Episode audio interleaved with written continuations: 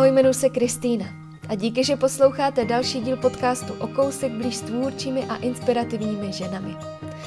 Podcastu se líbí na Patreonu, což je místo, kde můžete svému oblíbenému tvůrci dát vědět, že vás jeho tvorba baví.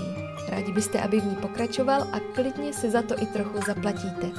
A já moc děkuji za to, že mi s mými složenkami pomáhá i Aneta Borovičková, Zuzana Blašková, Liana Janeková, Kateřina Roučková a Tereza Hažmuková.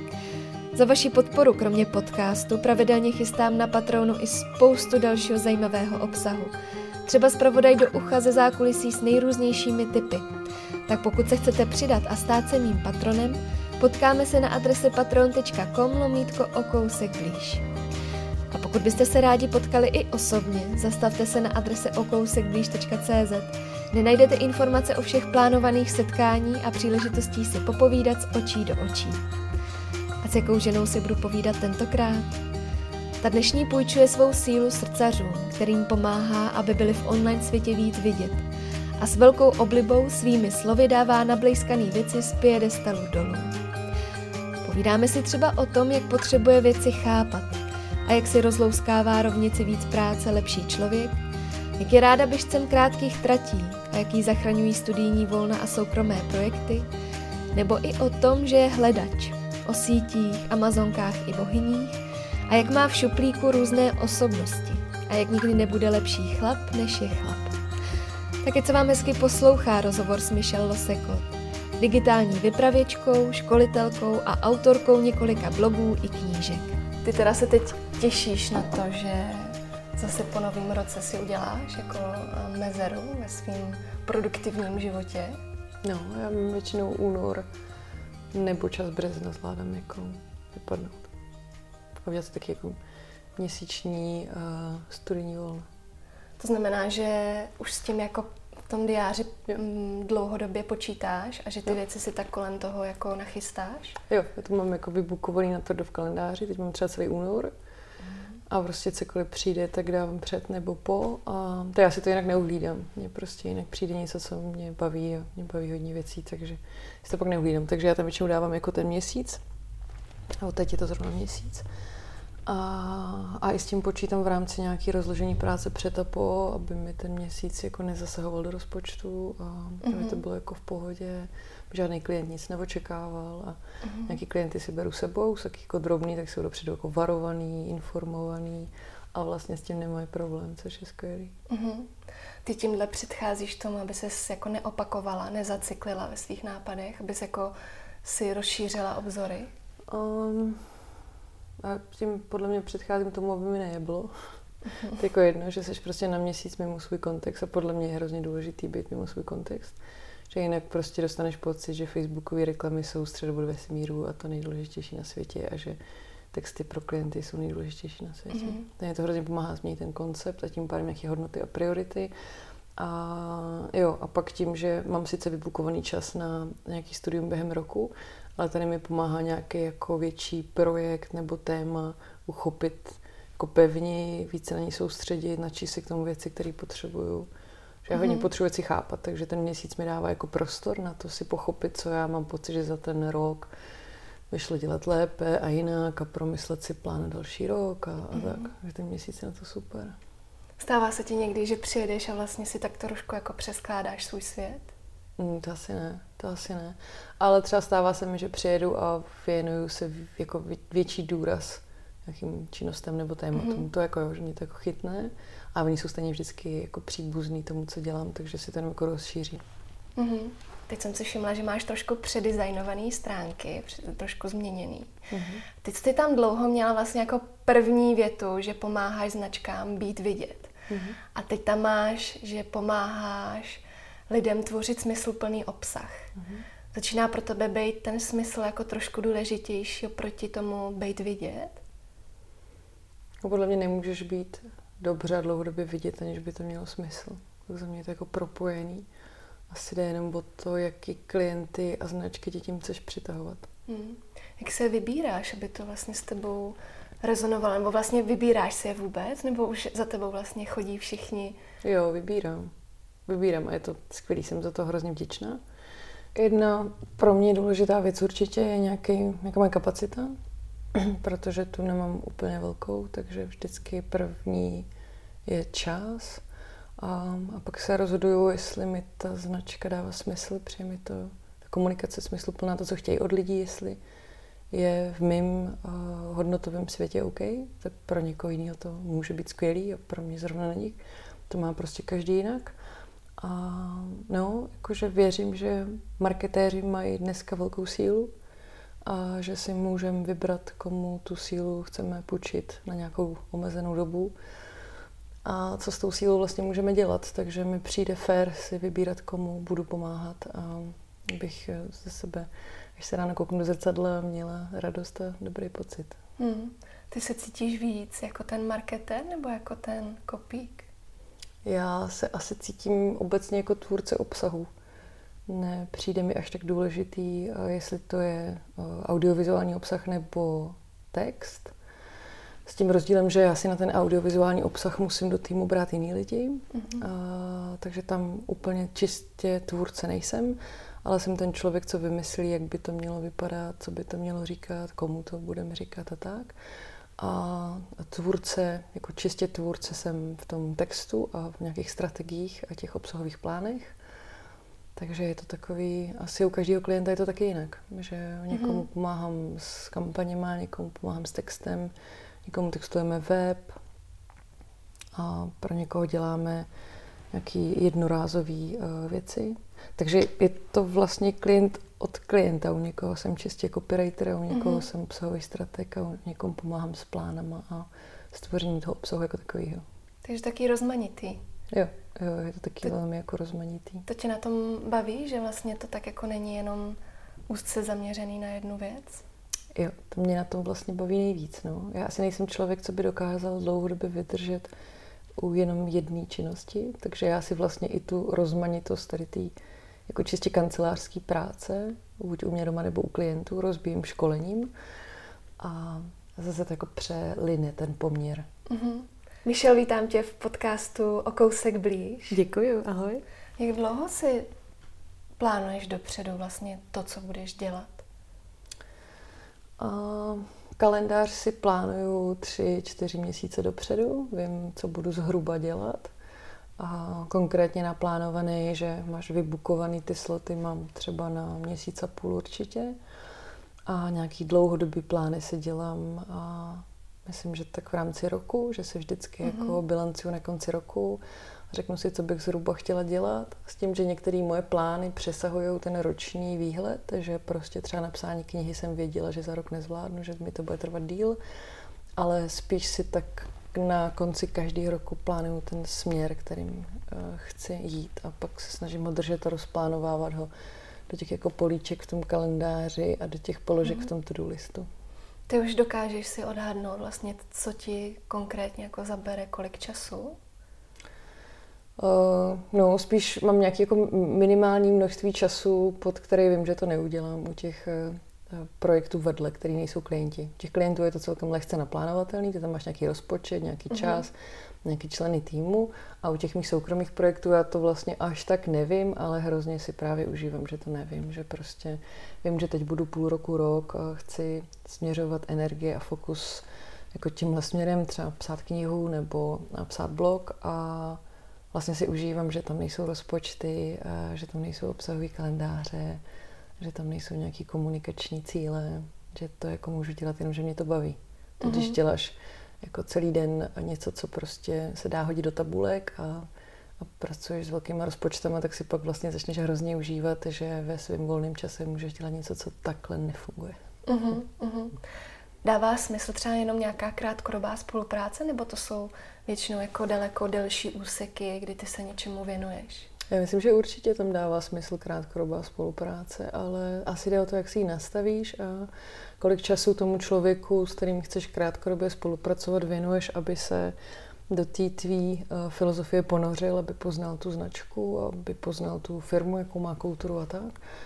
A pak uh, můžete klidně spolupracovat vlastně krátce, ale ta, ten častý přípravy, kdy ty musíš jako pochopit tu podstatu, tak ta podle mě nikdy nemůže být krátká. Hmm, hmm. To kouzlo v tvém případě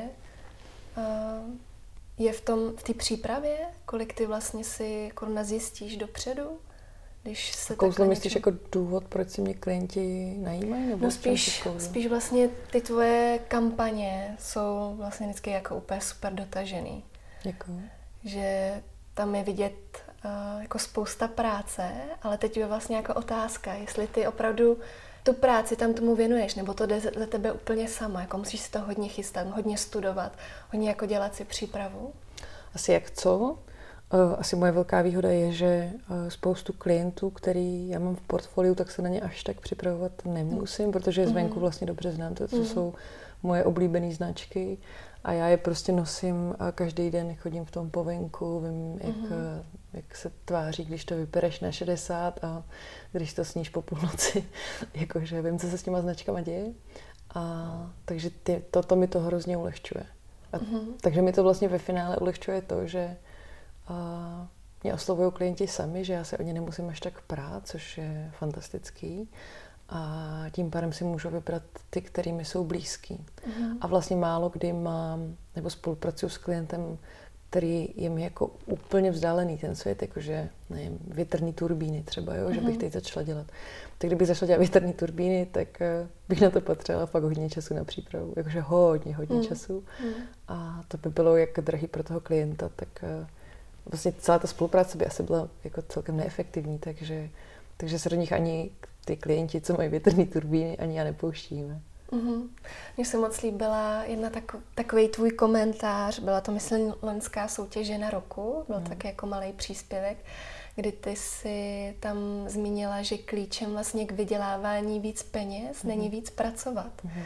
Jak, jak to vlastně tuhle tu mm. rovnici u sebe aplikuješ?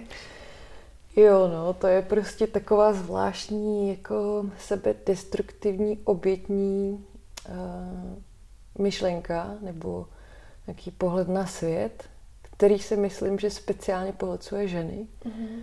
že musíme jako dřít a všechno to musí být zasloužený a prostě pokud neriješ držkou chodníků, tak nemáš vůbec možnost nebo ne, nemáš se poplácat po těch ramenů a říct, že jsi něco udělala dobře. A a pro mě bylo rozlousknout tenhle nějaký systém, který můj mozek funguje, to znamená, čím víc práce budeš odvádět, tím eh, lepší si člověk, eh, lepší eh, žena, kamarádka a všechno. Mm-hmm. Bylo hrozně těžký rozlousknout. Takový ten syndrom hodný holky trochu. Jo, je to, je to syndrom, je tam podle mě víc věcí. Je tam nějaký syndrom hodný holky v tom určitě, je tam přesně ta, ta, ta oběť, ten obětní mindset, který uh, si myslím, že máme jak jako Češi všichni, mm. že prostě z nějakého období to v nás furt jako je, mm. Což se projevuje tím jako stěžováním a, a vše, všema tady těma negativistickými myšlenkama. A pak tam je určitě nějaká forma sebedestrukce, že v mojí sociální bublině je vlastně docela těžký najít někoho, pro koho práce nepřerostla v nějakých obdobích, anebo obecně do nějaké formy jako sebedestrukce, která tě vlastně... Ale tím, že je to obecně přijímaný jako velký úspěch, že hodně pracuješ a že máš velký úspěchy a hmm. že máš ty medaile na sobě, tak eh, je to hrozně těžký se přes to ego dostat k tomu, že hej, a tohle vlastně není vůbec jako dobrý, tohle vůbec není zdravý, že jo. No je to strašně dlouhá cesta, takže dojít si k té myšlence, že aha, ale přece, abych eh, vydělávala víc peněz, tak to přece nemůže fungovat, takže budu pořád více víc pracovat. Krom toho, když pracuješ na volné noze, tak prostě máš nějaký fyzický jako uh, hranice. Ty prostě nemůžeš pracovat pořád víc a víc, protože to půjde prostě celý rychle do prdele, že jo. A No, a, v ten moment, když si tohle uvědomíš, tak už seš často v kolečku, že jako pracuješ 15-16 hodin denně, včetně víkendů, máš spoustu závazků, a jsi zvyklá na to, že vyděláváš dost peněz a odmítáš se jít dolů z toho a životního standardu a v ten moment je hrozně těžký si uvědomit, jako hej, tak, hmm. tak jo, tak hmm. chci já za 40 let, až umřu, mít na náhrobku všechny kluznačky, které jsem kdy dělala a, a nebo tam vlastně chci mít, že jsem byla docela jako happy člověk, že jsem měla mm. čas se smát a chodit s lidma na kafe a jezdit s nima na dovolený a že vím o svých kamarádech, jaký mají zrovna starostí a trable. A to prostě nestíháš, když pracuješ 16 hodin denně. Takže zastavit se, přiznat si to a něco s tím začít dělat je podle mě klíčová jako myšlenka v životě každého člověka, který si o sobě myslí, že je úspěšný. Hmm. Co to teda znamená jako v tom, v té praxi? To znamená, že si třeba musela uvědomit, uvědomit, co ti stačí, přiznat si nějakou svoji sebehodnotu, začít se podle toho chovat? Ale to má jako dvě části, jo, tu psychickou a tu praktickou. Tak ta praktická znamená, že si prostě musíš uvědomit, za co ti jsou klienti ochotní platit, co je tvoje nějaká největší přidaná hodnota a jaký můžeš na trhu zvýšit v rámci toho, že budeš vydělávat za stejný čas víc peněz. A nebo jak tu svou expertízu můžeš rozšířit tak zase, aby si dokázala na sebe třeba nabalovat zajímavější projekty. Hmm. Nebo jak můžeš posílit svůj network v síti lidí, s kterými se dají dělat zajímavé projekty. Tak jsou to jako praktické věci, protože i když si psi jako sama uvědomíš, že hm, tak tohle není cesta, po který chci jít, a tak já po ní nepůjdu, tak prostě za měsíc umřeš hlady. Jakože musíš to nějak prakticky prostě vyřešit. Mm. Si nemyslím, že to je jenom jako, že si vzletně uvědomíš, že hm, už toho mám jako dost. A, a to vzletní uvědomění je u každého jiný. A u mě přicházejí tyhle nějaké přelomové myšlenky vždycky v momentě, kdy už mě něco v životě otravuje a znepříjemňuje mi ten život tak, že, se, že vlastně já sama už s tím nechci dál fungovat a řeknu si, jo, tak takhle ne. A každý má tu hranici úplně někde jinde. Takže u někoho je to 8 hodin od pondělí do pátku práce, u někoho je to 20. Jo, jo. To se prostě liší. Každý vydržíme hmm. jiné věci a každý jsme ochotní vydržet jinou jako jiné věci. Hmm, jak to máš teda ráda ty? Jak vlastně, ono dneska, uh, já když jsem si uh, četla různé rozhovory hmm. s tebou, tak všichni tě tak jako titulují vlastně takovým jako prototypem freelancera. Hmm. Co to třeba pro tebe znamená a jak reálně vlastně teda k tomu ty přistupuješ, aby se s tom cítila dobře? Pro mě je freelancerovství uh, fantastická věc. Já mám rád, život na volný noze moc ráda. A zároveň eh, si myslím, že zvenku vypadá jinak, než vypadá zevnitř, že spoustu lidí by hrozně rádo chtělo být na volné noze a, často ke mně chodí lidi, kteří se ptají, tak jak to mám udělat, a s kým se mám skamarádit, v jakých klubech mám být a jaký klienty mám začít dělat. A chtěl rychlý návod na štěstí a na úspěch. A já ho jako úplně chápu, protože toho hledám doteď jenom zase v jiných oblastech třeba. A podle mě vlastně je to celkem primitivní v tom, že když děláš něco, v čem jsi dobrý, naučíš se základy podnikatelské abecedy a máš respekt k sobě i k lidem, pro který pracuješ, tak to vlastně není až tak těžký. A, ale přináší to sebou spoustu momentů, který a si myslím, že já bych bez nějakého sebezkoumání a seberozvoje nedala a byla bych na volný noze hrozně nešťastná. Hmm. Protože podle mě na volný noze tím, že nemáš šéfa, nemáš někoho, kdo ti říká, co máš kdy, jak dělat, až tak tě nikdo nechválí, prostě pochvala je zaplacená faktura. Pokud potřebuješ, aby někdo to, že si to udělal dobře verbalizoval, tak si pro tu pochvalu musíš jít, nebo si ji musíš umět dát sama. Tak v ten moment ti začne chybět dost důležitá figura v životě, kterou si celý život měla, protože my hmm. jsme měli nejdřív ty rodiče, pak jsme měli ty učitele, pak tady máme ty šéfy, že jo, a teď najednou prostě tam jako v tom prostoru stojíš sama a cokoliv uděláš, tak si musíš ty říct, jestli je to dobrý nebo to bylo špatný a jestli tohle je už dost, anebo ještě to můžeš udělat líp a jestli uh, hodnota téhle práce je tolik tisíc nebo tolik tisíc. Ale nás nikdo nevychovával, aby jsme přemýšleli, nebo mě určitě, aby jsme přemýšleli v tomhle kontextu. Takže ty se najednou stáváš svým vlastním rodičem a šéfem a to je prostě občas těžký. Takže na jednu stranu ti to naučí hodně věcí, a na druhou stranu mínus je, že tě to naučí hodně věcí, které ty se možná v určitých životních obdobích zrovna nechceš učit. Prostě teď hmm. ne. A ono musíš. Hmm. Co ti pomáhalo při cestě vlastně si to teda zjistit? No ty držkopády prostě. To hmm. jako, že a fakt ty držkopády, jako uvědomit si, aha, já jsem svoji nejlepší kamarádku neviděla čtvrt roku, jakože, mhm, dobrý a jak dlouho jsem nebyla na dovolený, nebo a s kolika lidma mám rozvrkočelý vztahy, protože to je vždycky to první, jako poznám, že hodně mm. pracuju, že mm. a se mi nerozpadají, ale tak nějak nakřapuju vztahy s mým nejbližším okolím A můj přítel Honza je super zrcadlo, a že v momentě, kdy mezi náma to skřípe, tak já vím, aha, dobrý. A, takže tam se něco děje a v, v 90% je to z mojí strany. A, no, prostě hledat neustále ty impulzy, co není tak, jak chceš, no, protože to, že něco není tak, jak chceš, pokud nad tím mám a moc a vládu, je vždycky takový prvotní impuls k tomu si popřemýšlet, dobře, tak nevím, klo se mi to nějak. Hmm, hmm. taky třeba pomáhá, ještě mám barevně rozdělený kalendář, takže mi pomáhá se každý týden podívat do toho kalendáře, jak jsou ty barvy vyvážený. Hmm. Takže to je takový jako rychlejček a pro mě je třeba asi nejtěžší nějak monitorovat tu dlouhodobou únavu. Mm-hmm. Já jako vidím na první pohled, jestli tenhle týden nebo měsíc hodně pracuju, ale vlastně pak je podle mě ještě taková ta jako dlouhodobá únava, taková to, že si uděláš ten ček v rámci let, jakože, mm-hmm. tak co já jsem za poslední 6-7 let, jako když jsem vlastně pořádně odpočívala a nedělala jsem příliš náročné projekty, které sice časově vycházely na mý hodin, ale třeba mě psychicky zatěžovaly víc, než eh, bylo pro mě zdravý. A já si to v tom rychlém sletu často neuvědomím, takže mi třeba fakt pomáhá hrozně dělat ty roční, roční revize, kdy se mm. na to mhm. všechno jako podívám a řeknu si, ty jo, ale vlastně já jsem ten rok dělala tři velké věci, tak jo, tak já si dám teď únor mm. klídek. Takže jsi třeba ochotná nějakým jako časovým úseku jako hodně zabrat a hodně makat a pak teda ale si to snažíš jako vybrat někde jinde nebo, nebo máš třeba na den jako limit, že prostě 8 hodin a končíš? Jo, tak to nemám.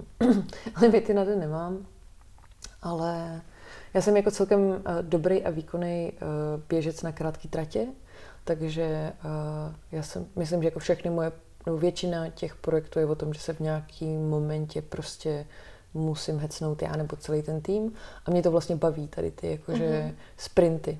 A s čím já mám problém je po tom sprintu se zastavit a říct si, tak a teď teda se jako vydechuje mm-hmm. nějaký stretching mm-hmm. holčičko jo, a odpočíváme, mm-hmm. protože já mám tendence po tom, co to doběhnu si říct, tak jsem to dala jednou, tak to dám ještě třikrát, že a rozběhnout se znovu. A v tom mi hodně pomáhá okolí a všechny různé coachingy a terapie, jakože se jako sklidňovat vlastně. Protože to, že máš ty síly po tom prvním běhu, je iluzorní. Ty jsi mm-hmm. jenom nabitá tím adrenalinem z toho prvotního úspěchu. A pak ti vlastně v rámci druhého, třetího běhu daleko rychleji a daleko hůř uh, ti docházejí síly. A, a ty už to doběhneš, protože nevzdáváš věci, že jo. Pak prostě někde ležíš za tou třetí cílovkou a to jsem si musela zjistit, že není zdravý. Hmm. Má člověk pocit, že vlastně jako je rozjetej a že je škoda jako to vlastně no jasně, přerušit. No jasně, přebít to své ego že hej, všichni to zvládli jednou, ty to zvládneš dvakrát, mm. je vlastně občas hrozně těžký. A podle mě většina lidí z mý sociální bubliny si na tom tak nějak jako ujíždíme a přicházíme pomalu, pokorně k těm hranicím. OK, tak jedna věc je, že jsem dobrý a druhá věc, že to nemusím po každý ukazovat, když se mm. naskytne nějaká příležitost. Mm. Ty už máš pocit, že za ty léta jsi jako ohodnocená tak, jak vlastně bys měla být? Finančně? Hmm. Um, asi je otázka, uh, co každý k tomu potřebuje. Uh, podle mě je třeba u mě to ohodnocení nespočívá jenom v té finanční částce, ale v tom, že mám klienty, který přesně jak jsme se bavili, to verbalizují, nebo ty dílčí úspěchy spolu oslavíme. Je nějaká jiná přidaná hodnota, co ti dává zpětně pocit, že to jako má smysl a že tvoje práce je pro ně hodnotná. Um, nebo jaký ty věci mají dopad, je třeba taky nějaká jako hodnotová odměna pro mě. Uh, jinak si myslím, že, že asi jo, že si zatím zvládám skládat ty klienty tak, že tady ty tři složky platí u všech, což je fantastický. A když tam většinou nějaká z těch tří věcí hopruje, tak si to buď jdeme uh, jako, jako promluvit si o tom, anebo si řekneme, že OK, budeme obě strany fakt šťastnější s někým jiným. A to je taky super. Hmm. Mně se na tobě moc líbí, že ty umíš jako velmi dobře popisovat ty věci. Děkuji. Teď mě tady k tomuhle napadá, umíš vlastně dobře popsat i ty své potřeby teda v tomhle směru? Jo, uh, no teď už si myslím, že jo, nebo minimálně, že je to dost lepší, ale to dlouho mi trvalo se to naučit. Uh, jak ve vztazích, um, tak v práci. A myslím, že abys byla schopná popsat své potřeby, tak uh, musíš mít hranice.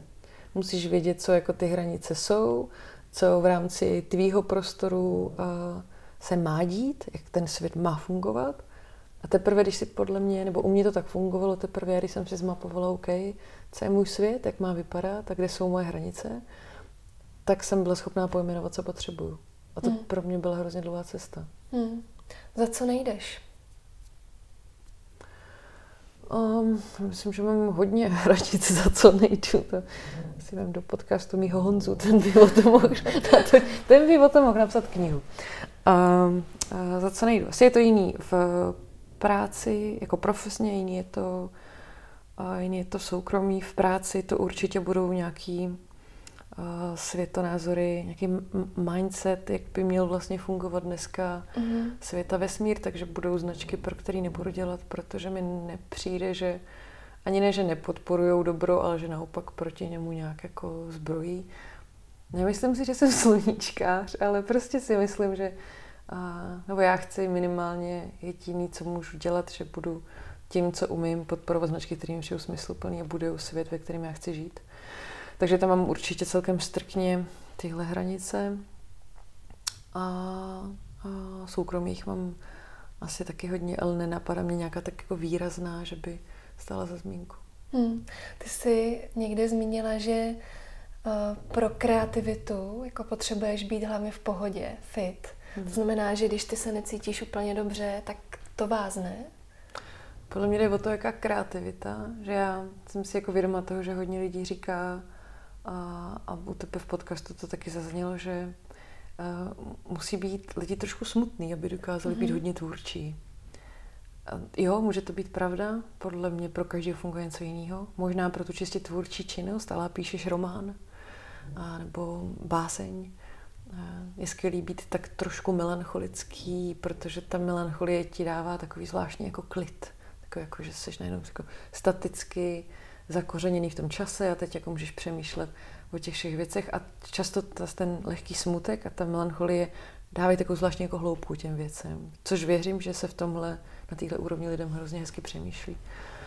U té kreativity, která je spíš hozena tím marketingovým eh, směrem, u té prostě reklamní, tam si myslím, že je fakt dobrý být fit, a že bylo i spoustu výzkumů, který dokázali, že prostě drogy a chlast eh, nepodporují kreativitu, ale pořád je to taková ta představa, že když jsi jako umělec, tak jsi ten bohem v tom tweedovém saku eh, s tou sklenkou whisky a sport si viděl on v televizi ne, protože tu nemáš, ale z okna třeba a jsi věčně nalitej a prostě z tebe padají geniální nápady.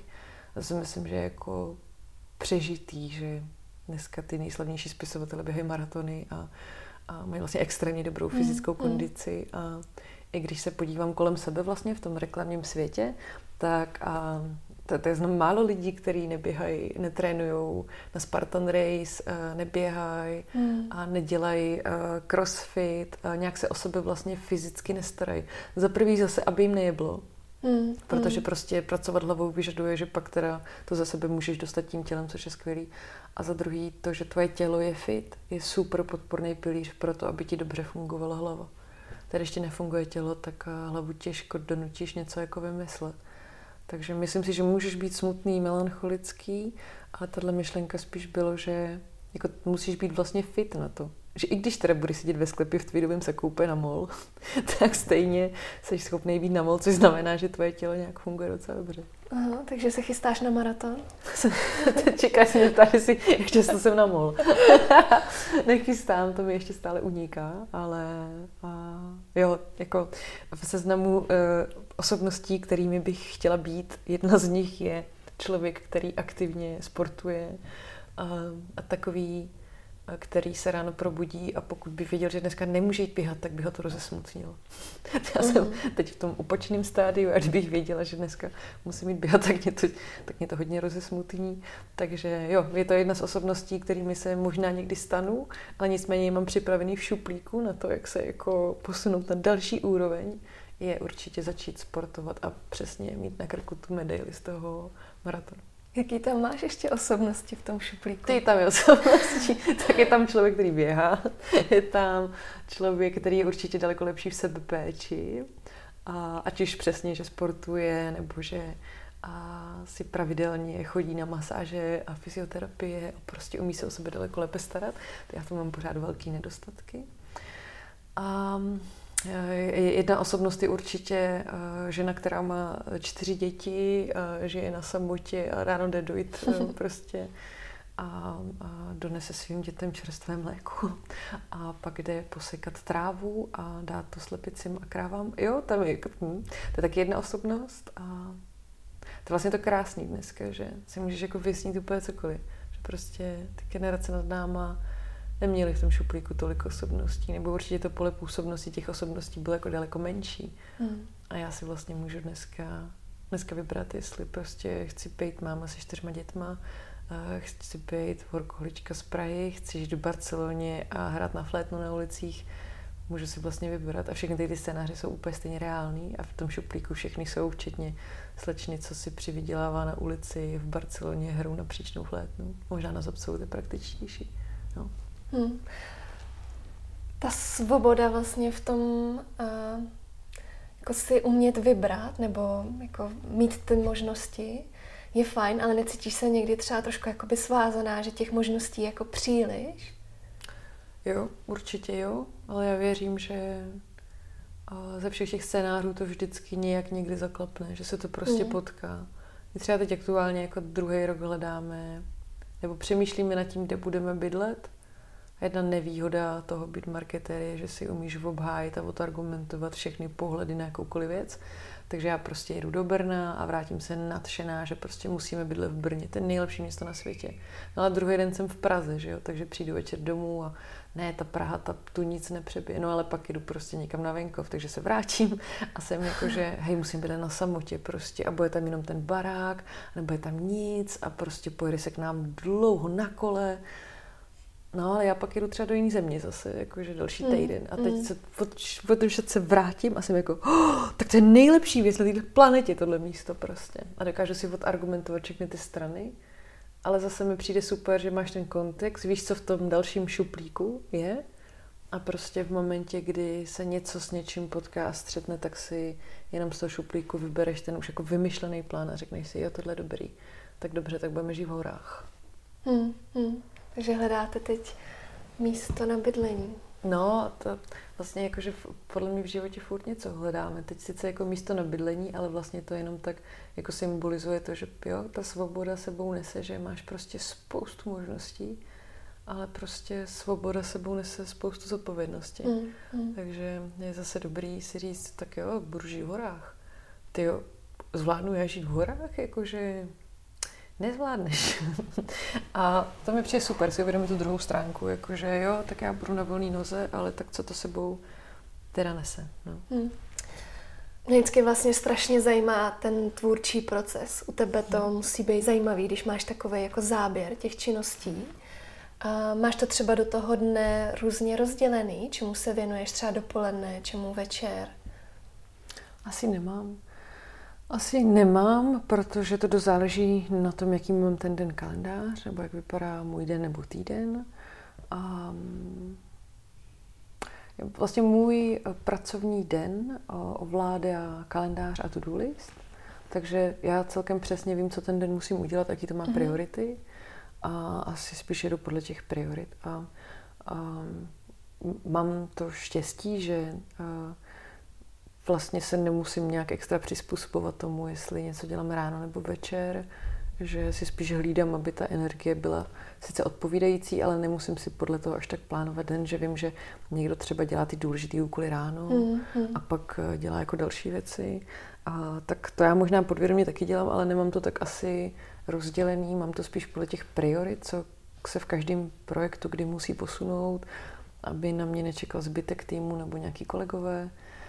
Um, to je asi to primární, no, nebo když mám druhý den školení, tak uh, aby se aktualizovalo nebo uh, doladilo nebo něco, takže spíš to závisí na tom, jak já mám zrovna sestavený kalendář a to list a asi jiný priority tam nejsou. Uh-huh. Takže i píšeš prostě kdykoliv během dne? Um, no, je to takový, uh, jako angličtina krásně rozlišuje mezi typing a writing. A my v češtině říkáme jako všemu psaní. Tak já často ty uh, nějaké reklamní texty nebo čistě marketingové texty, tak jsou uh, mi vlastně jedno, kdy budu psát. Um, na ty si myslím, že už mám vydrilovaný nějaký skill, že si sednu, jdu to napsat. A, což je asi pointa mý práce, takže dobře, že to, že to jde. A na ty, co si chci psát já sama pro sebe, tak na ty asi většinou lidem čas, kdy se mi jako chce. Mm-hmm. A nemám je v kalendáři na tvrdo, možná bych měla mít a pak nebudu mít na blogu šest článků. Ale nemám je tam, protože já jsem vlastně často tak přesycená z toho každodenního jako mm, mm. psaní, že pak si pro mě najít ten čas na vlastní psaní taky jako hezký luxus. Takže si ho šetřím a strašně si užívám, že ho nemusím plánovat. Mm, mm. Co je pro tebe vlastně náročnější? Vymyslet krátkej, svižný a vtipný text, který ještě třeba dobře jako se prodá, mm-hmm. anebo nějaký delší úsek, třeba kapitola do knížky, nebo právě blogový příspěvek? Eh, za mě to asi není o té délce, ale je to o tom, co to je jako za věc, kterou potřebuji popsat. Um, jo, mě jdou nejsvěžněji jako uh, texty o délce facebookového příspěvku, uh, které jsou nějaký časopisecký útržky, které jsou většinou vtipný, má nějakou pointu, nějaký oblouk. Jo, to vlastně já vyseknu v tramvaji, to mě jako baví, mm-hmm. Protože jak jsem jako x let na Twitteru, tak to twitterovské přemýšlení v těch 140 nebo teď už víc znacích a ti ten mozek nějak jako formuje, takže mm-hmm. to, to mi, to myslím, že mi jde celkem samo a, a pak by asi záleželo na tématu. Jediný, kde vidím, že je rozdíl v té dílce, tak je, že, že jak jsme říkali, že jsem jako sprinter, tak já u dlouhodobých věcí docela trpím, takže třeba v momentě, kdy jako jsme psali knížku, tak pro mě bylo jako jedna z nejtěžších věcí prostě dělat jako skoro dva roky jako tu samou věc. Mm, a nebylo to mm. vlastně o tom, že je těžké to jako napsat, ale psychicky přijmout fakt, že tohle budeš dělat dva roky. To je pro mě těžký, no. Já jako funguji v kratších úsecích. Mm-hmm, mm-hmm a dělat něco takhle dlouhodobě a dělat jednu činnost, na kterou se soustředím, je pro mě fakt těžký. Musela jsi to nějak jako během toho kompenzovat, že přesně si třeba přidávala ty facebookové příspěvky, aby si to v sobě nějak jako vyrovnala? No já jsem si v, jsem někdy v polovině toho procesu udělala blog, a, protože by mm-hmm. mi mhm. fakt asi je bylo psát knihu jenom. Takže já jsem si v momentě, kdy vlastně jsme finišovali první draft a nestíhali jsme, já jsem do toho měla spoustu jako jiných činností a klientů, tak já jsem si prostě říkala, hej, fuck it. jako já, jestli si teď tady chvíli nebudu psát něco vlastního, tak mi prostě jebne z toho. Uh-huh. Takže jsem si eh, v polovině psaní knihy udělala blog, což uh, zvedlo vlnu takového zvláštního zájmu, jakože že to psaní asi fakt úplná pohoda, když já si ještě tady vedle zvládnu psát blog. A já si říká, jo, je, jsem to jako nevysvětlovala, ale jo, přesně jsem si musela udělat nějaký jako mini projektík vedle mě ty vlastně soukromí projektíky často jako v těch dlouhodobých um, spoluprací zachraňují, mm-hmm, protože mm-hmm. je to zase něco, co se neměří, něco, co je zábava, co je jenom moje, kde nemá žádný pravidla a kde se tomu můžeš věnovat, jak chceš, v jakýmkoliv tempu chceš. A to je hrozně osvěžující, když musíš jinak jako vymýšlet a psát na povel. Hmm. Kdyby se to pak třeba jako změnilo v to, že se to najednou začne měřit, Ztratíš no, tam to zalíbení? Ne, to se nestane. To já velmi pečlivě hlídám, aby se jo. to nestalo. Takže jo, já si tady přesně u těch všech věcí hlídám, aby, aby to vlastně nešlo a v momentě, kdy už to jako na, nabobtná do nějakého takového rozměru, tak já to zavřu. Jakože, mm, mm. A úplně stejně to bylo s mým prvním blogem, že prostě už nabobtnal někam, kde už mi vlastně do mailu jenom přistávaly nějaký marketingové spolupráce mm. a už chtěli lidi po mně čísla a tabulky a už vlastně máš tak velký obecenstvo, eh, že si nemůžeš psát úplně, co chceš mm, a mm. už lidi čekají na tvůj jako nový článek. A je to hrozně skvělý a pro někoho to bude fantastický. Ale pro mě ne, já v tomhle světě jsem vlastně většinu času přes den a v tom soukromí mě baví dělat eh, jako jiný odstín toho, takže ne, budu bránit tělem, srdcem, duší, vším, aby to nešlo vyhodnocovat a mm-hmm. marketovat. Hmm. Ono se to dost často stává, že vlastně v momentě, kdy tam pak přesně přijde ta monetizace nebo nebo nějaký jako pocit nutnosti, tak vlastně se tam pak z toho ztrácí ta samozřejmost a ta lehkost. A hmm. najednou je to přesně, že něco musíš a ne, že chceš.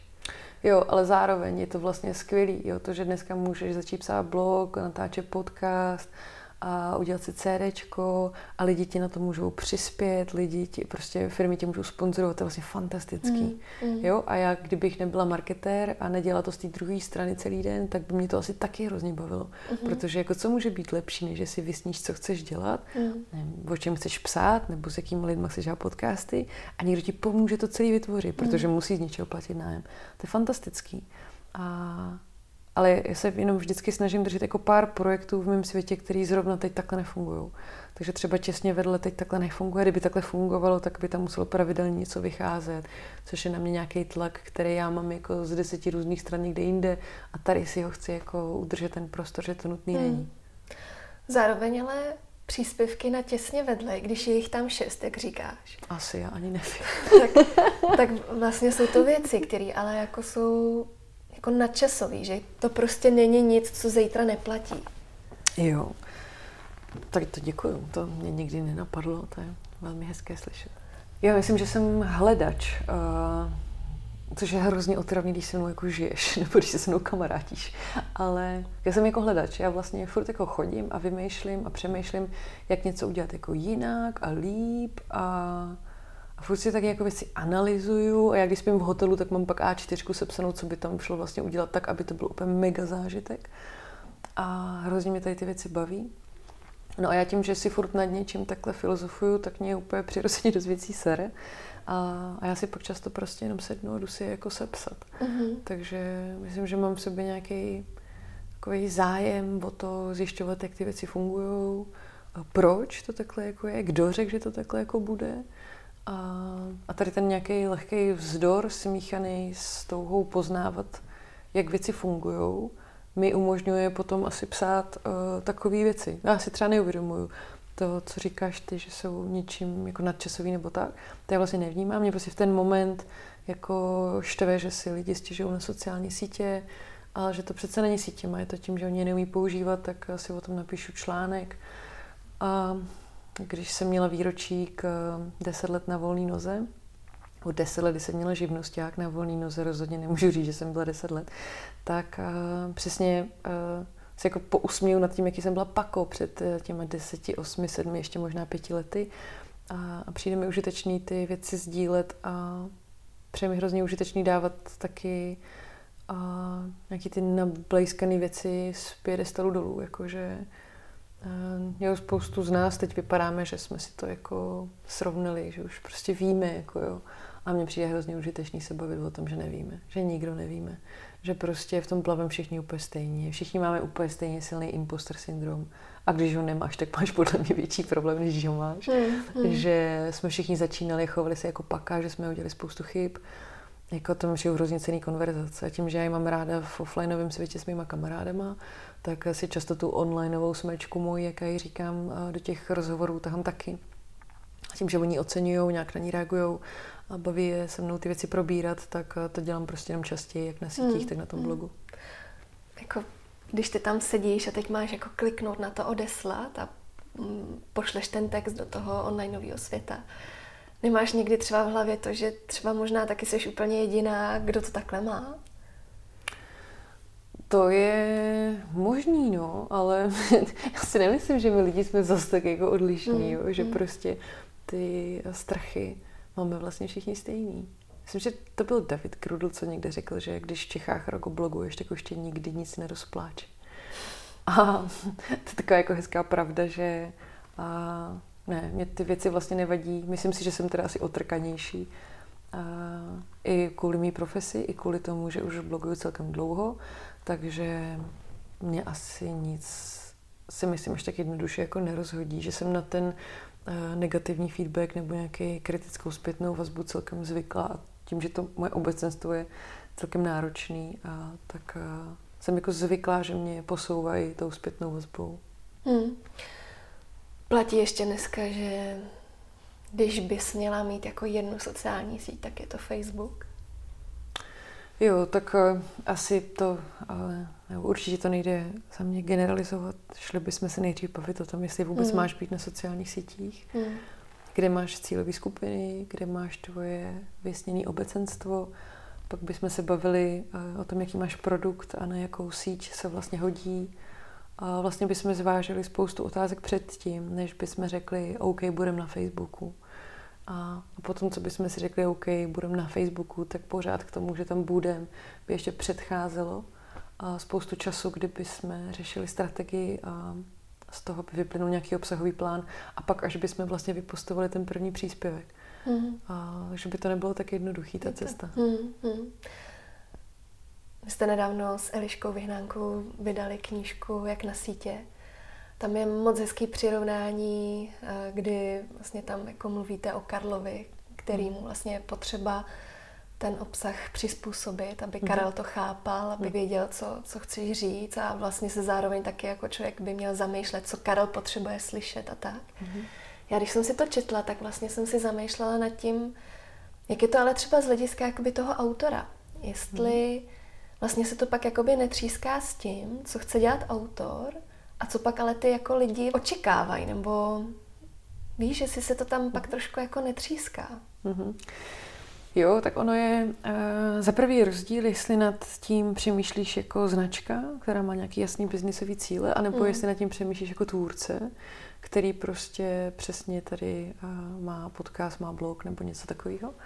A ta knížka je rozdělená do čtyř částí. V té první my si vlastně představíme Karla, um, protože nejdřív musíš proskoumat, kdo sedí na té druhé straně té obrazovky. A Karel je v té knize takový jako mindset, který máme všichni, když uh, přijdeme, uh, když vstoupíme do toho internetového světa, jak se mění způsob našeho přemýšlení a jak začneme jinak vnímat emoce, čas, prostor. A jsme rozvrkočelí, máme pocit, že nestíháme, a jsme daleko náročnější na přijímání toho obsahu a tak dále. Pak vlastně, když tu knihu čteš dál, tak eh, v dalších kapitolách, v té druhé si vyprávíme třeba o cílových skupinách. A to ten Karel je takový jako mindset, nějaký nastavení mysli, v kterým ty internetoví uživatele fungují. V té druhé kapitole to vlastně přetřeme nějakým filtrem cílových skupin, takže Karel může být 20-letá matka z Brna, ale zároveň to může být prostě 80-letý muž z Ostravy.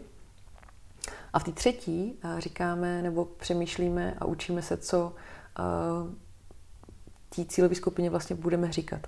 A, a tam je jedna hrozně důležitá věc a tam je vlastně, že ten klíč k tomu dobrému obsahu je vždycky najít uh, průnik mezi tím, co chtějí slyšet, co chce slyšet to tvoje obecenstvo a tím, co ty těm lidem chceš a potřebuješ říkat. Mm. A ten kompromis, to někde ve prostřed, to je vlastně to, co uh, by často v té komunikaci mělo hmm. zaznít mm. od tebe, ať už od tvůrce, nebo jako od té značky. To je nesmírně těžký. Je. Je, je to hrozně těžký. A je to o to těžší, že jsi často v tom kolečku, kdy prostě mm. tobě přijdou úplně jiné věci důležité, než přijdou tomu obecenstvu. Ty jsi na úplně jiné věci pišná, než je to obecenstvo, že jo? A najít to, ten průnik mezi tím a vůbec si pojmenovat ty věci, které potřebují slyšet ty lidi, na který mluvíš, je fakt těžká věc. Mně se na tom strašně líbilo, jak ty značky, a sama si toho teď jako všímám, jo, že vlastně mluví jenom o sobě. Mm-hmm, jo, to dělají značky často. No, je to tak, prostě ty, ty sítě najednou přinesly nějakou jako sílu a my se ji musíme naučit využívat. Mm. Ta knížka sebou taky nese takový jako hezký poselství v tom, že opravdu ty sítě, i když vlastně jsou jako nadizajnované na nějakou spontánnost, mm-hmm. tak vlastně je strašně dobrý se tam zamýšlet z hlediska nějaký strategie, mm-hmm. co mhm. vlastně jako mm-hmm. chceš lidem dlouhodobě mm-hmm. přinést. Jak ty to třeba jako u sebe vlastně, když třeba tvoříš ty obsah, mm-hmm. jako jsou to fakt plánované věci, nebo přesně jedeš v tramvaji a něco jako vyhodíš, něco tě napadne a hned to tam jako posíláš? Jo, na mých soukromých sítích je to freeride. A ty to zase, že já si čistě užívám, že může. Uh-huh, uh-huh. Takže tam já si až tak nic neplánuju. Jako jsem si tam určitě vědomá, což je prostě postižení z práce, nějakých hranic, věcí, které asi nedělám a spíš si myslím, že tak nějak jako nevědomně než vědomně, ale to je asi jistý určitě, že tam uh, určitý druhy obsahu uh, nedám, nebo asi to nenatextuju nějak. Jakože to si myslím, že jo, že prostě tu profesní deformaci jako neodmažu, že vím, co tam bude zhruba fungovat ale, ale nikdy to nedokážeš naplno předvídat. Takže já si tam tak nějak jdu freeride s tím, že někde vzadu v hlavě, ale mám prostě ty znalosti mm. a i když se je snažím nepoužívat a vlastně si užívat, že nemusím tady v tom prostoru, tak se tam určitě nějak propisuju. Mm, mm. Takže všechno je to od cviku, všechno se dá naučit. No jasně, všechno se dá naučit. A to jsou eh, nejkrásnější reakce z kurzů, když eh, školím copywriting, eh, nebo tvůrčí psaní, když tam lidi ráno přijdou a jsou úplně přesvědčený, že prostě neumí psát a že nejsou kreativní. Mm. A pak vlastně během toho dne zjistí, že to není pravda. A, a odchází s tím, že jsou jako nakopnutý a, a mají takovou jako, jako jiskru v oku a, a jsou sami ze sebe potěšený, že jejich mozek dokáže vyprodukovat něco, co oni vždycky jako chtěli a mysleli si, že to neumí. Mm. Protože prostě to psaní je, to je, jak si řadíš písmenka z abecedy za sebe.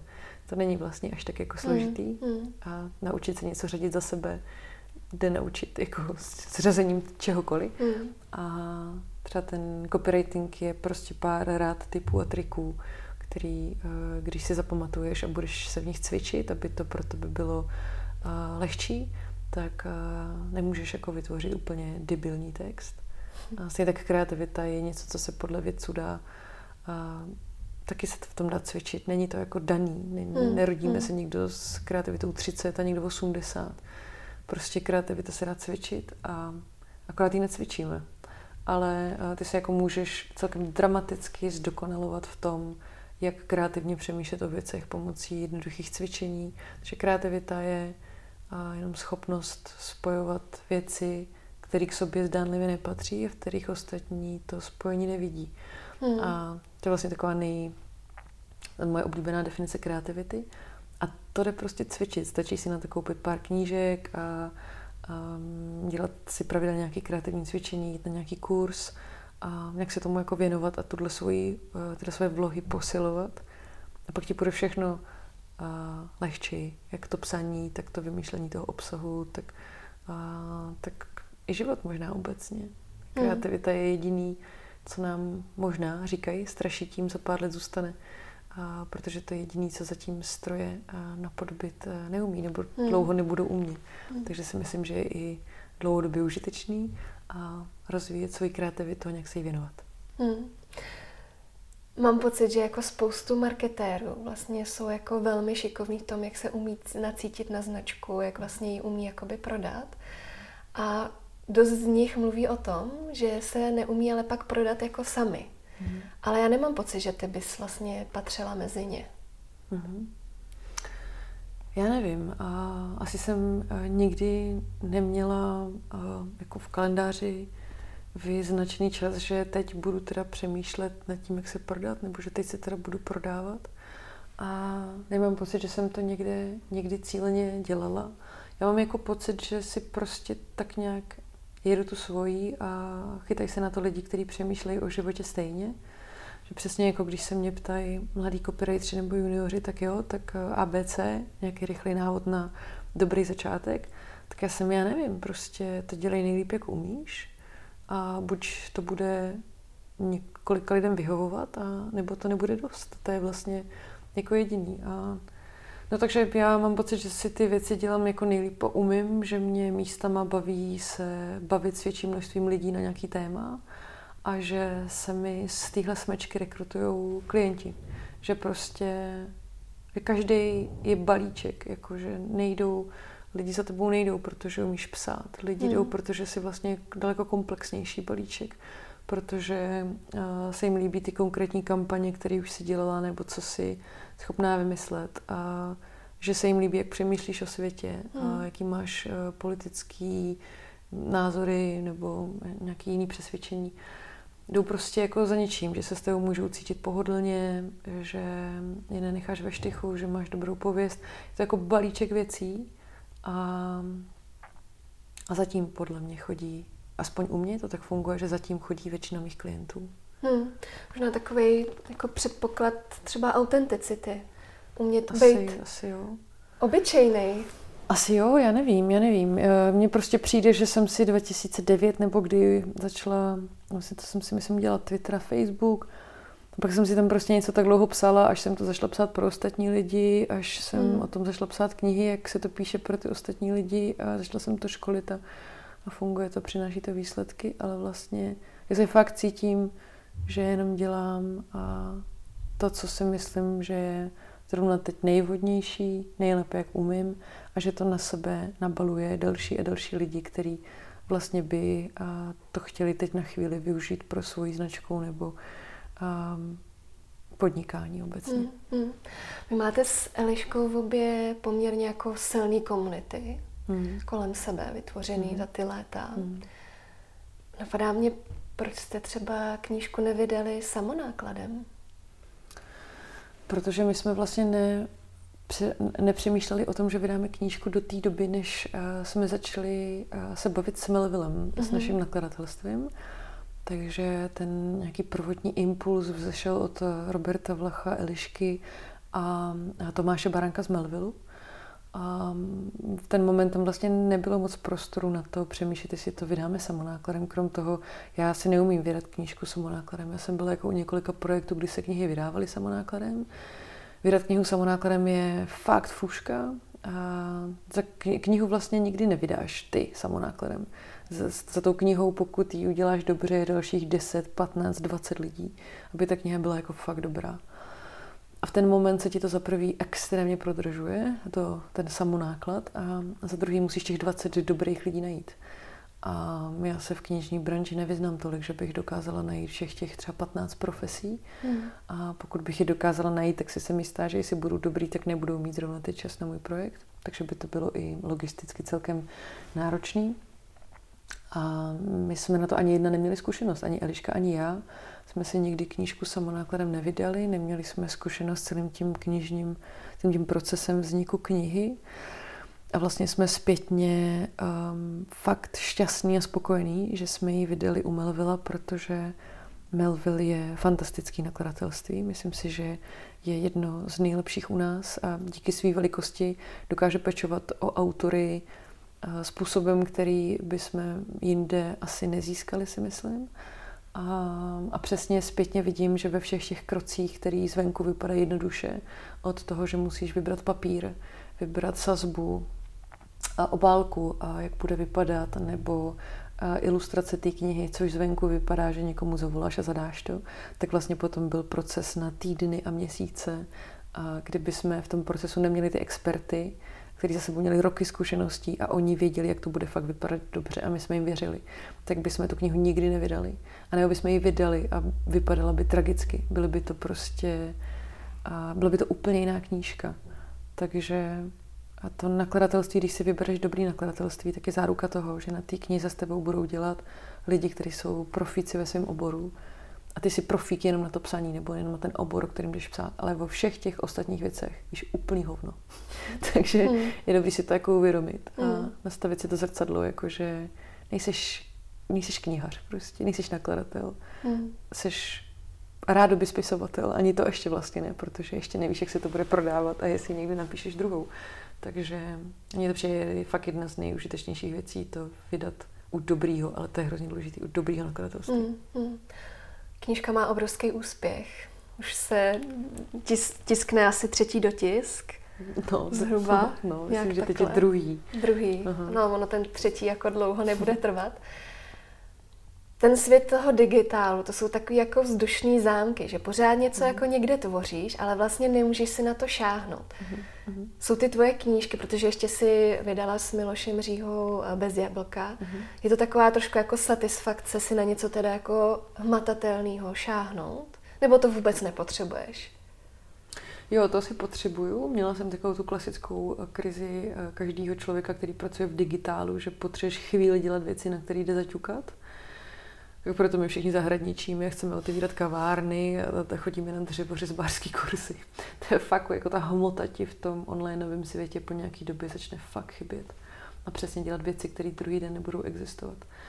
Ale myslím, že knížka ten případ není, že knížka sice je krásný, že vyjde fyzicky, ale že zrovna knížka to asi úplně nebude, že to asi bych začala plést svetry. Já jsem tu krizičku jako překonala, ale pokud přijde znovu, tak spíš začnu nevím, háčkovat nebo, nebo eh, pěstovat ve větším kytky nebo chovat mm-hmm. papoušky nebo něco takového. Ale že ta knížka je spíš jenom nějaký jako vyústění. Jsme vlastně u obou těch knížek, eh, ta nabídka jako přišla, ať tu knížku napíšem a já jsem vlastně nikdy nebrouzdala svět s tím, jestli, že si chci napsat knihu a jak to jako udělat. No to prostě obojí v nějaký moment přišlo a, a, já jsem prostě na ty věci kývla, že jo, na jak na sítě sice po nějaký době, ale na bez jablka nám to přišlo jako super. A, a pak prostě mi ten proces přišel jako výzva. Ať už prostě napsat jako sloupky o vztazích eh, z pohledu kluka a holky, což eh, tady v té době nikdo nedělal a přišlo mi to vlastně super nápad, že si tam užijeme jako hodně legrace a tak s tím, jak na sítě, kde to byla zase super výzva v tom, že přesně jako hej, tak ty ho napiš o světě, který se změní za dobu, když jdeš čůrat a něco, co v době, kdy to vyjde, má být aktuální další tři roky. To ty ten draft té knihy vlastně doděláš třeba půl roku před vydáním. Mm. Takže máš mm. minimálně půl roku do té doby, než to vyjde, aby ta kniha v den vydání nejen byla aktuální, ale aby byla aktuální třeba ještě dva, tři roky potom, aby měl nějaký smysl ji vydávat.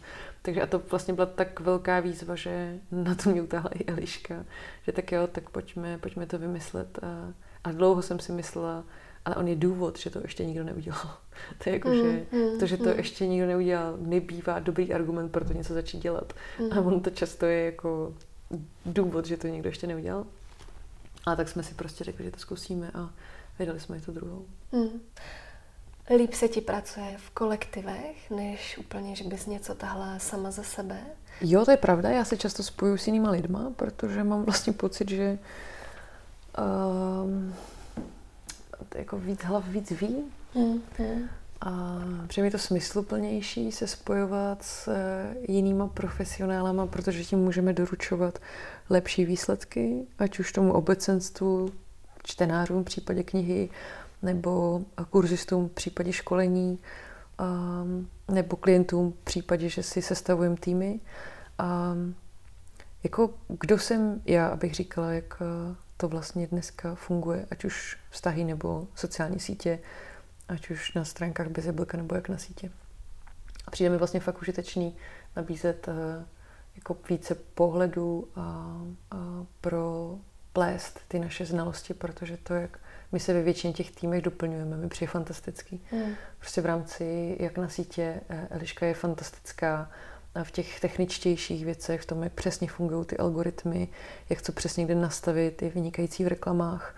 A, a já se vlastně tomuhle nevěnuju v tom celém marketingu téměř vůbec, spíš si na to někoho do toho týmu najmu a větší čas vkládám do těch plánů a do vymýšlení toho obsahu, jak s těmi lidmi mluvit a nastavovat tu komunikaci. A tomu se zase dost málo věnuje Eliška, takže tomhle mi najednou je z nás tým, který dokáže tomu klientovi nebo těm účastníkům na těch školeních vysvětlit daleko větší záběr věcí, než kdyby jsme to školili každá sama. Úplně stejně školím s Renem Nekudou.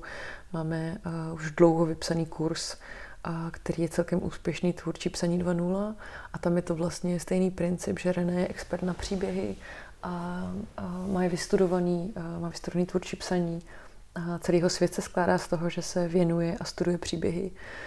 A to je fantastický a do toho copywritingu, marketingu se nám tenhle základ velmi hodí.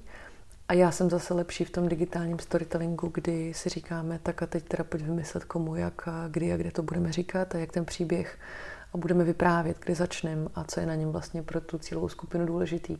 A, a tomu se zase Renda věnuje jenom okrajově, takže tam se můžeme taky krásně jako doplňovat. A, a úplně stejně to bylo na tom bez jablku, že prostě každý máme nějaký pohled a dohromady to dává nějakou jednotnou myšlenku a nějakou přidanou hodnotu, kterou bychom každý sám za sebe předali tomu obecenstvu daleko menší. Hmm, to, že se budeš vlastně velmi otevřeně dělit o to svý know-how, si pochopila v té své profesi velmi rychle, že to bude vlastně efektivní? Mm-hmm. Uh, za mě to asi ta, ten hlavní hnací motor není to, že je to efektivní, ale uh, mně se přijde smysluplný. Mně vlastně přijde úplně jako debilní, že se tady každý budeme 10-20 let učit, jak to funguje. Jo. A, a přijde mi fantastický, že spoustu mých kolegů dělá školení, kde sdílí to, na co si s každým klientem přišli, jak to udělali, co tam vymysleli, protože ty naše obory jsou všechny hrozně nový. Já bych vlastně ještě, když jsem si na škole vymýšlela, co budu chtít dělat, tak bych neměla ani možnost si vymyslet profesi, kterou dělám teď.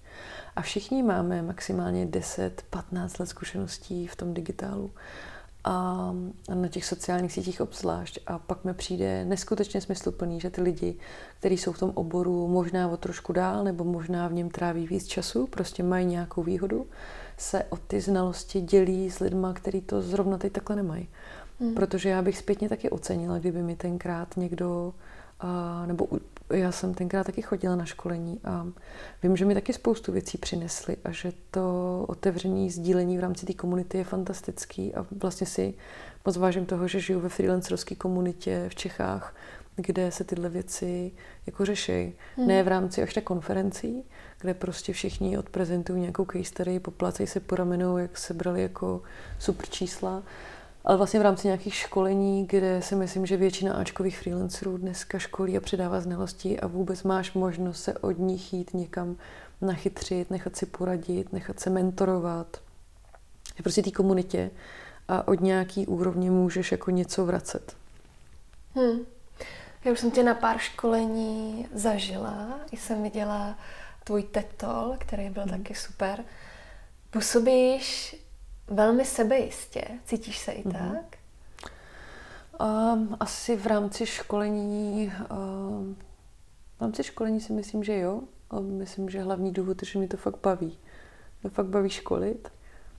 Baví mě na ten jeden, dva dny proniknout do různých světů, různých lidí, značek a klientů.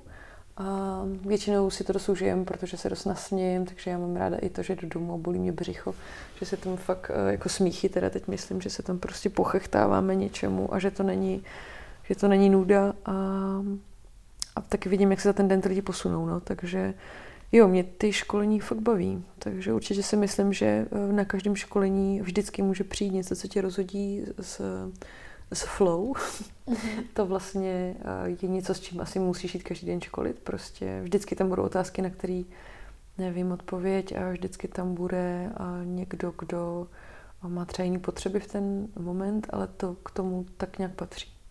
Hmm. Pak taky vlastně se potkáváš se spoustou úspěšných žen, si často třeba porodce v nějakých ženských hmm. soutěžích. Naučila se třeba někdy od někoho něco, co vlastně ti pak bylo užitečný? Nebo co je spojuje tyhle ty úspěšné ženy? Uh, asi uh, určitě, určitě mě spoustu uh, žen něco naučilo. Já tak jako, že můj vesmír asi nefunguje na to, že rozlišuju až tak ženy a muže, takže spoustu hmm. lidí mě něco naučilo asi úplně nemám zmapovaný, kolik z nich byly holky a kolik z nich byly kluci. Mm-hmm. A no, to asi vlastně teď, když se ptáš, tak mi dochází, že tak jako nemám, že mám ráda jako lidi a až tak neřeším, jestli to jsou holky nebo kluci. Hmm. Když zůstaneme u těch žen, tak hmm. taky jsem se někde přečetla, že rozděluješ podnikatelky na Amazonky a bohyně. Jo, jo. Jaká seš ty vlastně v tomhle téhle roli teda? Jo, jo. A je takový jako hezký rozlišení, kdy jedna moudrá žena, Táňa Brudská, terapeutka, a říká takovou krásnou větu a bohyně se nesnaží. Mm-hmm. Bohyně prostě je. A já jsem si to převzala do toho podnikání. V hodně věcech mi to tenkrát otevřelo oči. A možná to souvisí s tím, s čím jsme vlastně ten rozhovor začali. A, no a to je to, že a, jako furt dřít, makat a padat na držku není projevem úspěchu. Ani to mít úplně zasekaný kalendář, ani to neustále nestíhat. A v ten moment, když se tohle děje, tak já jsem se často, nebo dělo, tak já jsem se často cítila jako ta Amazonka. Protože úplně přirozeně tenhle, tahle rychlost a a náročnost takového života sebou nese to, že jsi obrněná, že na sobě fakt máš to pomyslný brnění, nikdo k tobě moc nemůže. Jsi dost drsná, jsi převážnou, převážný uh, čas a v těžce mužských energiích, jdeš na výkon, a jsi neempatická, jsi panovačná, máš prostě jsi Amazonka. V ten moment se z tebe stává Amazonka. A, a, já jsem hodněkrát byla v nějakém modu Amazonky, nikdy to nedopadlo úplně dobře. Mám kolem sebe doteď spoustu Amazonek, který si vážím za ta dobytá území. A, ale víme o sobě, že jsme Amazonky, že máme vedle sebe u toho stolu na večeři to pomyslný kopí a odložený ten štít. A, a pak jsou ty bohyně a těm bohyním to tak nějak jde lehčí a lépe, protože už jsi si srovnala, že nepotřebuješ dobývat území, že a někdo může klidně dobývat území pro tebe a že a lehkost v práci přináší spoustu dalších benefitů a že potřebuješ čas na jiné věci, než dobývat území, že nejsi válečník. Už z principu, z pozice toho, že jsi žena, nejsi válečník. A nikdy nebudeš, nikdy, i kdyby se přetrhla, nebudeš dobrý válečník nebo stejně dobrý, jako by byl muž, kdyby se stejně snažil. Prostě to nejde. Prostě máš jiný nastavení těla, energií, mysli, všeho. A, a tohle podle mě ty ženy v tom biznise krásně odlišuje, kdo jsme zrovna. Nemyslím si, že to je něco, co jako seš, ale myslím si, třeba u mě to jsou jako období. Mm-hmm. A někdy prostě seš Amazonka. Někdy prostě musíš, prostě dojíždíš nějaký projekt, cokoliv, ale prostě seš Amazonka. Někdo je Amazonkou 30 let, někdo půl roku, to je jedno. A někdy seš prostě bohyně. Jde ti to, jde to tak nějak jako samo z lehkostí, protože jsi jako dobře uvědomila, v čem jsi dobrá, za co eh, ti budou lidi rádi platit a čím můžeš jako tenhle svět zlepšovat. Amazonka to půjde na sílu, a bohyně se tak jako zamyslí a pak to tak nějak lehce udělá. Mm. Napadá mě k tomu, že tohle je trošku potřeba si jako dovolit. Mm. No jasně, a hlavně v momentě, kdy si Amazonka, máš za sebou ty sesekaný hlavy a dbitá území, tak je dost těžký si teď to brnění jako sundat a říct si, ho, a teď půjdu na piknik. Jo? A to to samé, co jsme se bavili předtím, že prostě potlačit to ego a říct si, tak a teď to dám ještě třikrát a dobiju víc území a větší, udělám větší škody a je prostě hrozně těžký, obzvlášť v tom světě, kdy jsi obklopená těma válečníkama a ty chceš aspoň být Amazonka, protože kolem mm. tebe jsou ty skvělí válečníci. A prostě v určitých branžích máš kolem sebe fakt jenom skvělý válečníky. Takže to, že jsi Amazonka, je to nejmenší, co můžeš udělat, abys do toho světa zapadla.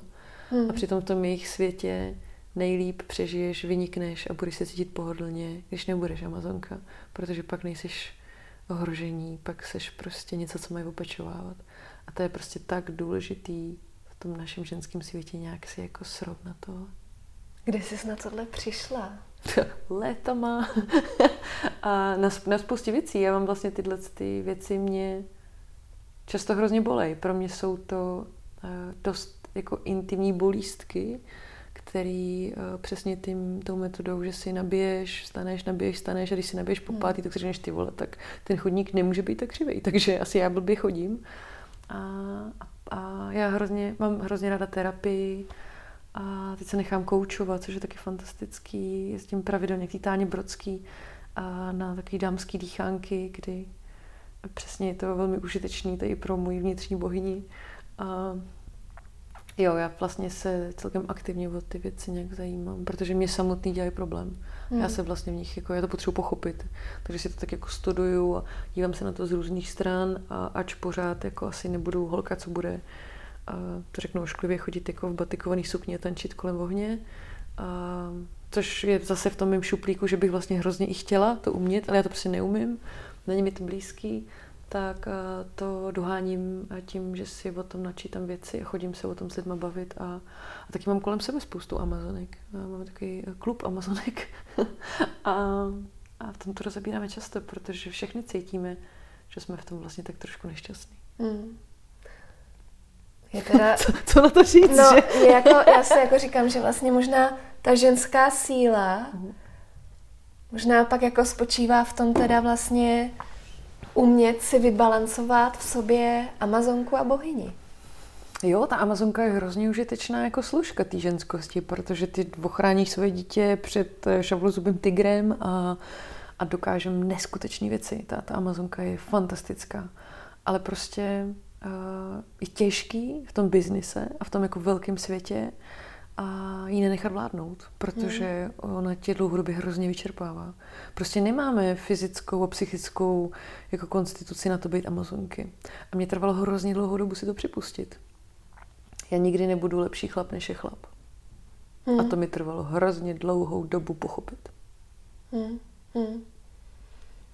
Super, super. Já už se nebudu na ně stát. Mně tohle přijde fakt jako dobrý s tímhle skončit, protože Tohle je věc, kterou podle mě jako řešíme úplně všechny. Taková ta potřeba jako těch ostrých loktů, jak se cítit vlastně v té společnosti těch velkých mužů, který mm. uh, jsou v tom biznise, prostě mají ty ostrý lokty. No a to prostě. nemáš jenom v biznise, to máš prostě i ve vztazích. Prostě pak si stěžujeme, že máme doma ty štěňata, nebo ty kluky, co na nás serou, mm. nebo ty mm. kluky, co prostě jsou agresivní, jakože no, ale jako jo, ale co, jako jsou občas debilové, ale co oni mají jako dělat, jo. Hmm. Prostě když my se tam jako vženeme se vš, vší naší jako silou, kdy, hele, tak vydělám si stejně jako ty a rodit budu taky já, a o domácnost se teda starám taky já, jakože já tady vlastně zvládnu a teď si tam jako panujeme a teď co má ten chlap chudák dělat, že jo, takže podle mě to není jenom v práci, podle mě hmm. druhá velká alchymie je si to nastavit v tom vztahu, hmm. jakože aby on měl prostor přibíjet obrazy, protože já si je přibiju, to mám rychlejš. No, tak budeš si je přibíjet do konce života, určitě, když si je jednou přibiješ. Jakože, tyjo, to je taky fuška prostě. No. No, já právě mám pocit, že v této době, jako té naší emancipace, o který se jako mluví a je to fajn, mm. že prostě my jsme se tady teď jako my holky vlastně dokázali, mm. fakt jako dokázali jsme spoustu věcí, mm. takže ale zároveň ty muži vůbec nejsou v lehké pozici.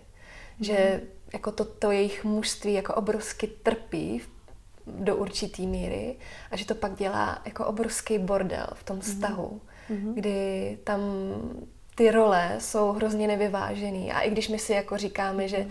je to ta tradiční nějaká jako uskupení, tak mm. ale něco na tom bude mm. ve výsledku. Jo, no. Ale mě to nemusí být ani jako, že to je tradiční uskupený, ať on je na materský a ona vydělává peníze, ale opečovávat ty energie, ty žensko-mužské energie v tom vztahu je vlastně jako náročný, no. Takže ty svýmu muži dovolíš uh, předělat obraz? Jo, jo, jo, jasný. To já jsem hrozně ráda, když ho jako když ho přidělá, tady ty věci vlastně nevím ani jak se do nich neženu, ale uh, jsou tam jako jiné věci, no, v kterých uh, je důležitý, jak si to mezi sebou prostě nastavíte. A podle mě je vlastně hrozně důležitý, že necháš dneska chlapa být hlavou rodiny. Prostě protože to z nějakého důvodu tak jako je. A to za mě neznamená, že já patřím do kuchyně, a to za mě prostě znamená, že v krizích on je ochránce. Třeba. A protože zase já prostě s mýma svalama toho asi moc nevymyslím. Jakože. A přesně, že ho nechávám řešit krizové situace a a vzlížíš k němu a respektuješ ho. To je přijde důležitý, protože podle mě ruku v ruce s Amazonkou jde, že přestáváš respektovat svoje okolí, protože nikdo není dost dobrá Amazonka jako ty a spoustu lidí přestane stíhat s tebou držet krok. První, kdo přestane s tebou stíhat držet krok, bude ten partner. Takže ty jim začneš jako, a ten, držet ten respekt v tom vztahu je za mě hrozně důležitý. Hmm. Máš k tomuhle tématu něco, co třeba by si ženy měly přečíst, vidět, poslechnout si? Podle mě spoustu super knih uh, na vztahy nebo na to, jak být uh, dobrou ženou, dobrým muži. A já o tom furt vím asi velký prd, ale já se chodím ráda nachytřovat k třeba k Esther Perel a tam mě hodně baví YouTubeový kanál, takže tam mi vždycky řekne nějakou větu a já jsem jo takhle, Hmm, takže minulý týden mě probudila větou, že každý rýpnutí nebo stížnost je nevyslovený přání. Takže teď přesně chodím a úplně, když mám pocit, že bych zase řekla nějakou větu, jako že prosím tě, nemůžeš si, tak se zastavím, řeknu si, aha, a přesně se jako učím mít vykomunikovat přání, já bych, mě by fakt dělal radost. No a tak Ester je třeba fajn, tam máte ti knížku vydanou v češtině o nevěre, a pak já mám hodně ráda School of Life, to je taková platforma od Alana Botona a, a vydávají jak knížky, tak vlastně mají skvělý YouTubeový kanál, tak a mají schooloflife.com, theschooloflife.com to je, a pořády konference a je to vlastně všechny různé témata, které spojují nějaká emoční inteligence, aby si zvládla v tomhle světě dobře fungovat. Jsou tam partnerské vztahy práce a sebevědomí, spoustu takových jako zajímavých věcí, které by měly být ve škole uh, učení a, a, no a pak taky klasiky, jako Sedm principů spokojeného manželství je taky super knížka. Ale podle mě lidi vlastně nemají zlepšovat až tak jako partnerský vztahy, ale sebe. Že já věřím to, že to, že jsi nespokojená ve vztahu, vždycky znamená, že jsi vlastně nespokojená ty, že buď neznáš svoje hranice, hodnotu, nebo nemáš něco srovnaného, nebo a řešíš si nějaký komplexy z dětství, nebo z minulých partnerů, dáváš to tomuhle klukovi nebo holce sežrat. Že je vždycky dobrý si vlastně jít po svý cestě seberozvoje, řešit si, co tebe zrovna teď jako trápí. A pak mám zkušenost, že pak jsme oba daleko víc happy, než když řešíme, že my dva se hádáme, tak když si každý jdeme vyřešit OK, takže to, co mě sere na tobě, to si teď já půjdu pěkně proskoumat, protože to je moje zrcadlo. Tak jak se vám naše povídání líbilo? Napište mi o tom. A dejte mi vědět, zdali i vy máte v šuplíku schovaných pár osobností. A jestli si umíte říct dost, teď potřebuju vydechnout. Pokud byste chtěli Michelle pozdravit, podpořit nebo jí něco hezkého povědět, najdete ji jako Michelle Losekot na sociálních sítích, na adrese loseko.cz či na blogu těsně vedle.com. Pokud se vám podcast líbí, budu ráda, když ho budete sdílet se svými blízkými. A když mi dáte vědět, jaká témata či ženy byste si rádi poslechli, nebo jak bych mohla podcast vylepšit, ať už komentářem či zprávou na Instagramu nebo poštou na buďmezavináč okousekblíž.cz. Také mě potěší, když budete podcast ve vaší oblíbené aplikaci odebírat a na iTunes mi necháte krátké hodnocení. Budeme si o kousek blíž i na Instagramu či Patreonu, kde se můžeme vzájemně podpořit a kde pravidelně dávám vědět o všem, co nového se chystá. Tak se těším zase příště. Do té doby se mějte moc fajn a brzy se slyšíme.